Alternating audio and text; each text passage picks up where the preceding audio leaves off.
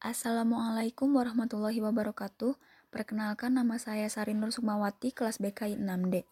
Saya akan memaparkan hasil dari resensi buku milik Ustadz Nasrullah yang hasilnya telah disusun menjadi buku yang isinya disatukan dengan beberapa resensi buku lain di dalamnya. Disusun menjadi judul bab yang berbeda pada setiap resensi buku oleh saya dan teman-teman saya. Buku yang saya resensi berjudul Diari Garputala.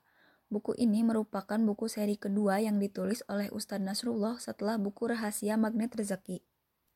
Dalam Diari Garputala terdapat ilmu yang dapat membantu persoalan hidup. Metode Garputala ini dikenalkan oleh Ustadz Nasrullah.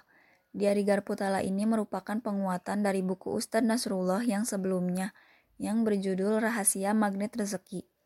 Kedua buku tersebut saling berhubungan, yaitu ada pada positive feeling, yakni bahwa rezeki hanya akan datang jika jiwa tenang. Ustadz Nasrullah menggunakan istilah garpu tala merujuk pada percobaan rambatan gelombang.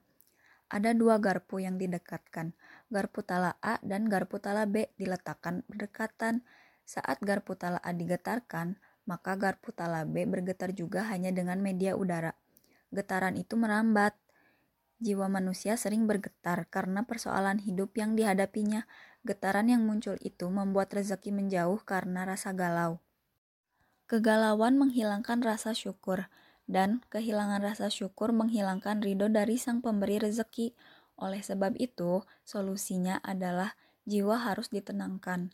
Namun, bagaimana cara menenangkan jiwa dalam waktu cepat, apalagi persoalannya tidaklah sederhana. Gelombang Al-Qur'anlah jawabannya. Getaran yang luar biasa dan kuat ini ternyata bisa berasal dari Al-Qur'an. Allah turunkan Al-Quran tidak lain adalah sebagai solusi dari permasalahan hidup yang dialami. Nah, apa saja sih yang dicari dari Garputala? Ada enam poin. Yang pertama, ketenangan jiwa. Tujuan melakukan Garputala adalah mendapatkan jawaban atas persoalan yang dihadapi. Bagi sebagian orang untuk tema tertentu, mereka bisa merasa tenang. Namun untuk sebagian lainnya, hal tersebut merupakan sesuatu yang sangat menggelisahkan hati Misal, belum dianugerahi anak, belum diberi jodoh, menghadapi gugatan, dan lainnya. Tentu keguncangan jiwa seperti ini harus segera diobati. Jika jiwa tidak tenang, rezeki tidak akan datang. Kemudian poin kedua, jawaban atas pertanyaan. Jika bisa mendapatkan jawaban atas rahasia dari alasan sebuah peristiwa yang terjadi, tentu ini akan membuat seseorang jauh lebih tenang dan lebih siap ketika menghadapi peristiwa yang tidak mengenakan. Poin yang ketiga, target yang ingin dicapai. Ayat yang dizikirkan walau tidak dipahami, energinya bekerja menyusun semua orang-orang yang berjasa. Ternyata ayat-ayat hasil garpu tala bisa digunakan untuk mencapai target yang diinginkan. Poin keempat, saat harus memilih. Kita sering dihadapkan pada kondisi harus memilih. Bagaimana jika pilihan yang tersedia sama-sama penting? Pikiran dan logika sering kali menjadi alat untuk memilih. Sejak mengenal Garputala, pilihan apa pun yang keluar dari ayat yang terbuka akan sangat menenteramkan jiwa. Poin kelima, yakin akan masa depan. Kadang terbit rasa penasaran tentang seperti apa masa depan yang telah disiapkan Allah. Hal ini banyak membuat orang-orang menjadi gelisah. Ketenangan hati kita dalam menghadapi masa depan yang belum pasti menjadi pelajaran penting dalam Garputala. Belum pastinya masa depan itu kan dari sisi kita, dari sisi Allah sudah tercatat semua dalam kitab yang sempurna. Jadi tetaplah tenang dan selalu berbuat baik. Poin terakhir yaitu mengobati penyakit hati. Garputala juga bisa digunakan sebagai obat.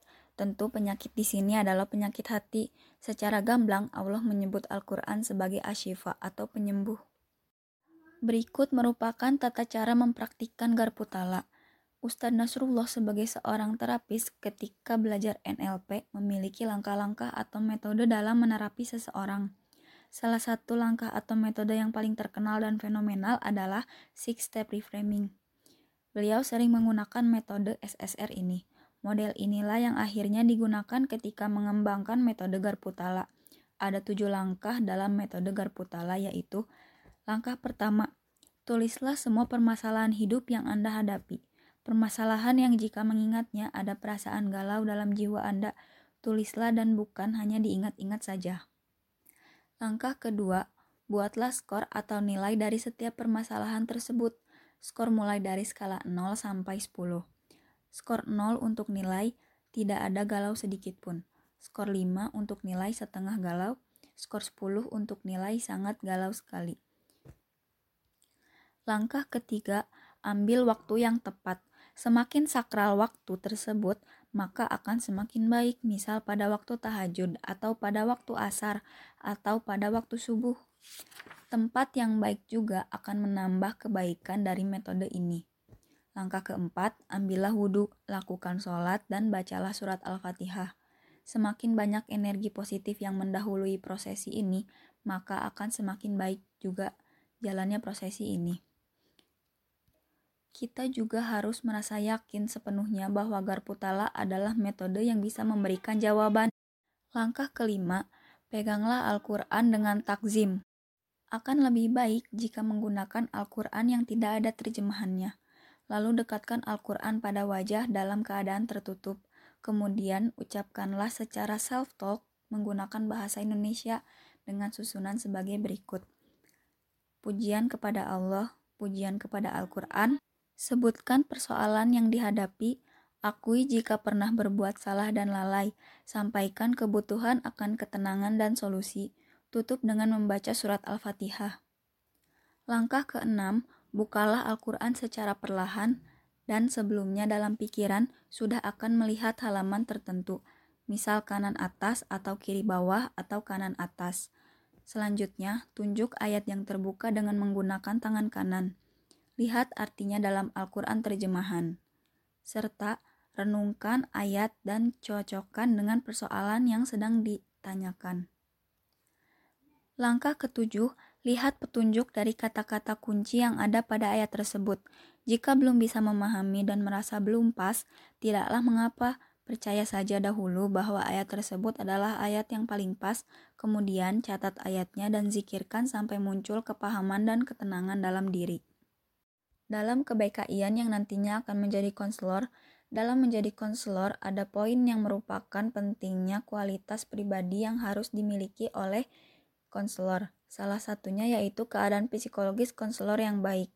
Konselor yang memiliki kesehatan psikologis yang baik memiliki karakteristik mencapai kepuasan akan kebutuhannya, proses konseling tidak dipengaruhi oleh pengalaman masa lalu dan pengalaman pribadi di luar proses konseling yang tidak memiliki implikasi penting dalam konseling. Sehingga ilmu yang ada dalam diari Garputala ini membantu konselor untuk mendapatkan ketenangan jiwa agar dapat pula dengan tenang membantu konseli